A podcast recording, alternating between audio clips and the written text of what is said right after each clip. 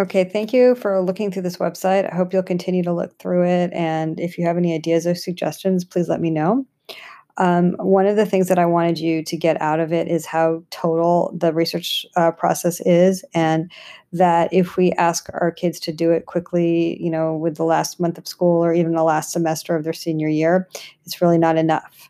Uh, and I actually think it's dangerous because it contributes to the idea that they are going to be able to get a mind their wrap their mind around something, you know, that's really large in a really short period of time.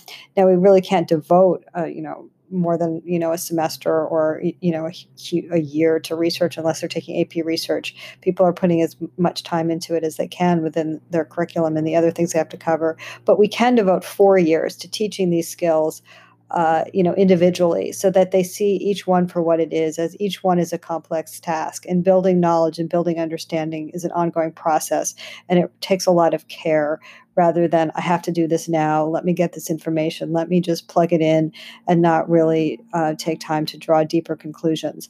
So, like I said, we can't teach, we can't spend every year on it, but if you give, you know, devote some time to just seeing how each one of these little tasks that you do to build understanding um, is complex, it gives them the ability to deliberate and meditate and consider different perspectives and build real understandings and have an experience with that. And you contribute to their ability to do that in college and in life. So, anyway, I use this Making Anchor podcast. It's free. I know we have Soundtrap right now. I don't know if we always will. Soundtrap has a lot more, I think, in terms of music, but um, this has some stuff. And so you might try using this as one of your presentation tools. Take care and let me know what else I can do to help you. Thanks.